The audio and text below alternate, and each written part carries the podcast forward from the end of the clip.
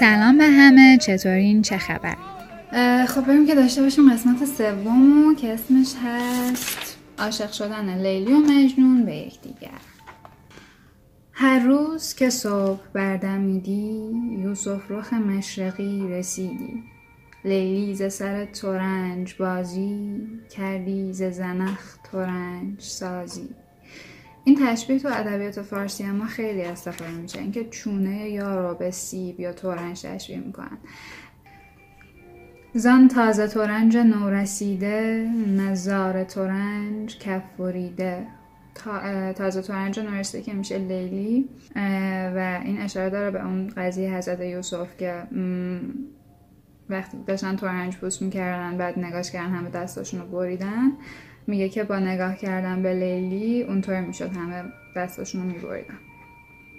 چون بر کف او تورنج دیدند از عشق چنار میکفیدن کفیدن یعنی شکافتن. میگه که وقتی اونو نگاه می‌کردن از شدت عشق و علاقه مثل اناری که خیلی رسیده باشه شکافته می‌شدن.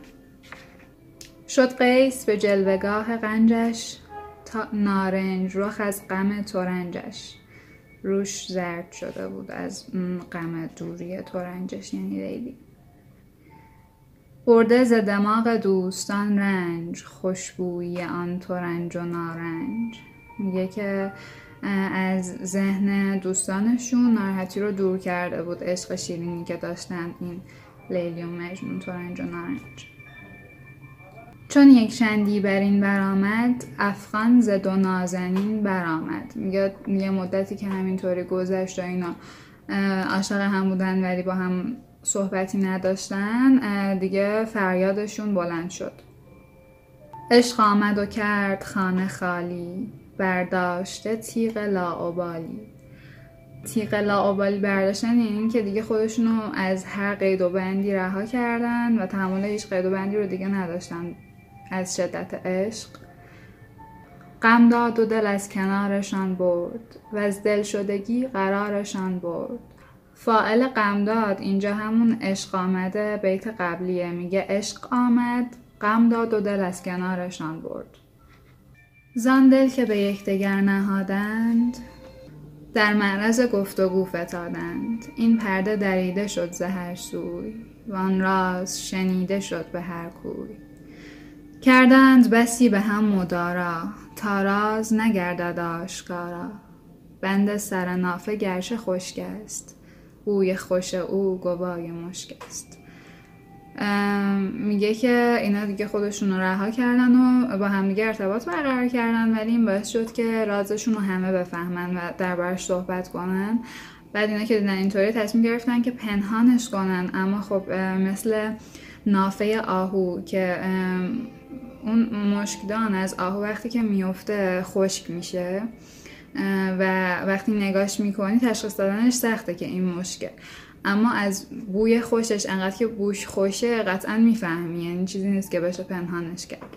حالا عشق این دوتا هم مثال زده یعنی تشبیه کرده به مشک آهو. کردن شکیب تا بکوشند وان عشق برهنه را بپوشند. در عشق شکیب کی کند سود؟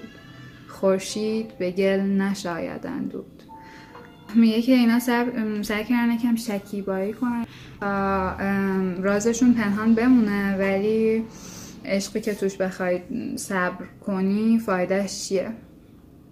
خورشیدو که نمی‌تونی با گل بپوشونی. زلفی به هزار حلق زنجیر جز شیفته دل شدن چه تدبیر؟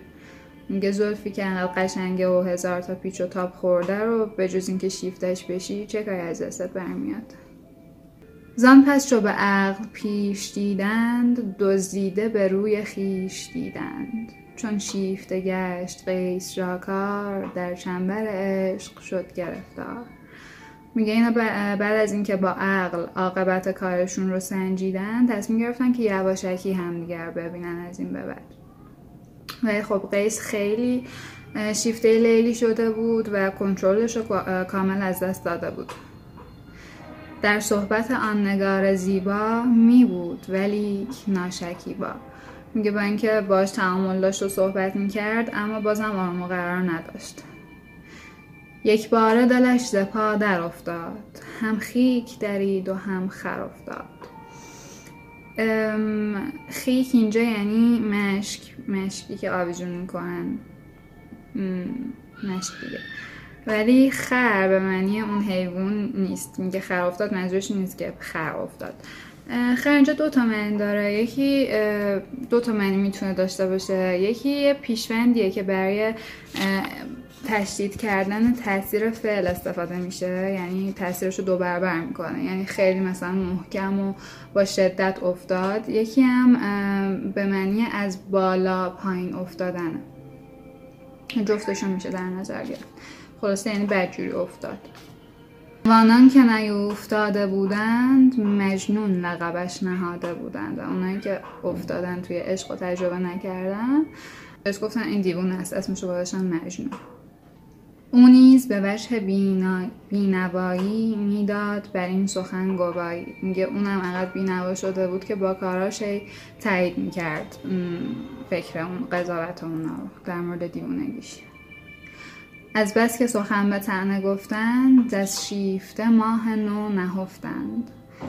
قدیم قدیمی ها اعتقاد داشتن که آدم که دیوون است مجنون شده اگه به ماه نگاه کنه حالش بدتر میشه. و همین نمیذاشتن به ماه نگاه کنه. الان هم اینجا همچین تشبیه آورده شیفته که میشه مجنون میگه که ماه نو میشه لیلی.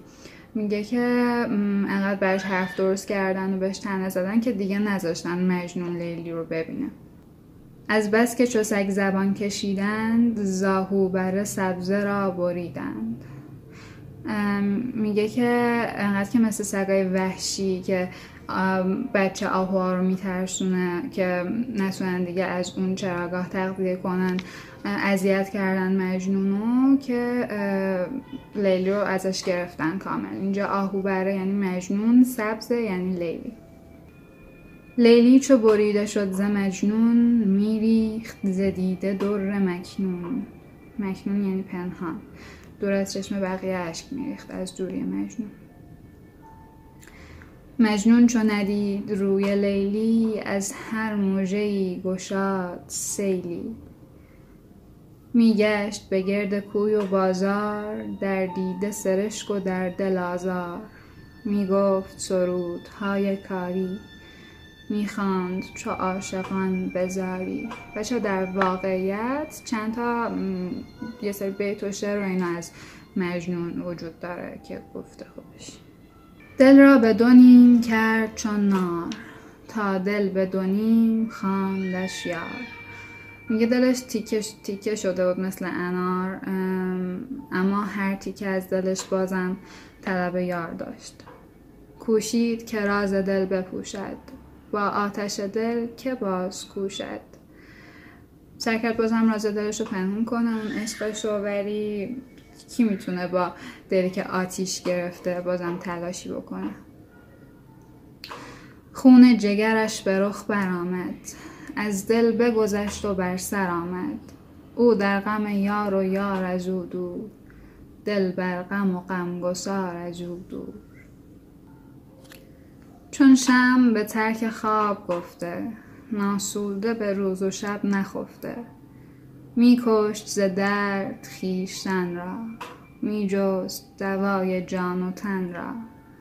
هر صبح دمی شدی شتابان سرپای برهنه در بیابان.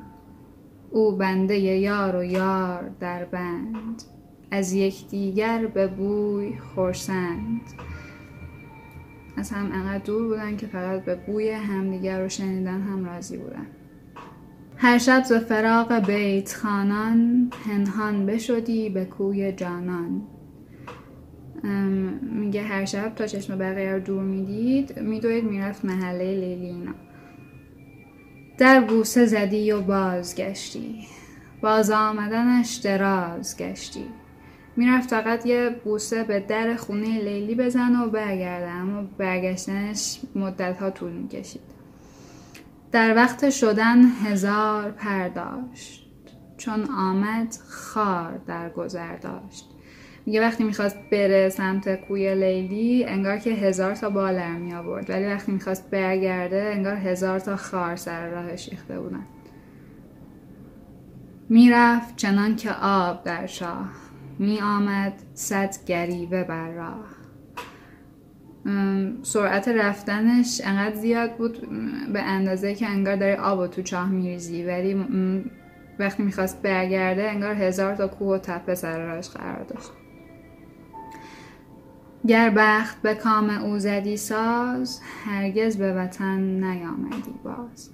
اگه بخت باش یار بود آرزوش این بود که هیچ وقت مجبور نباشه به محله خودشون برگرد.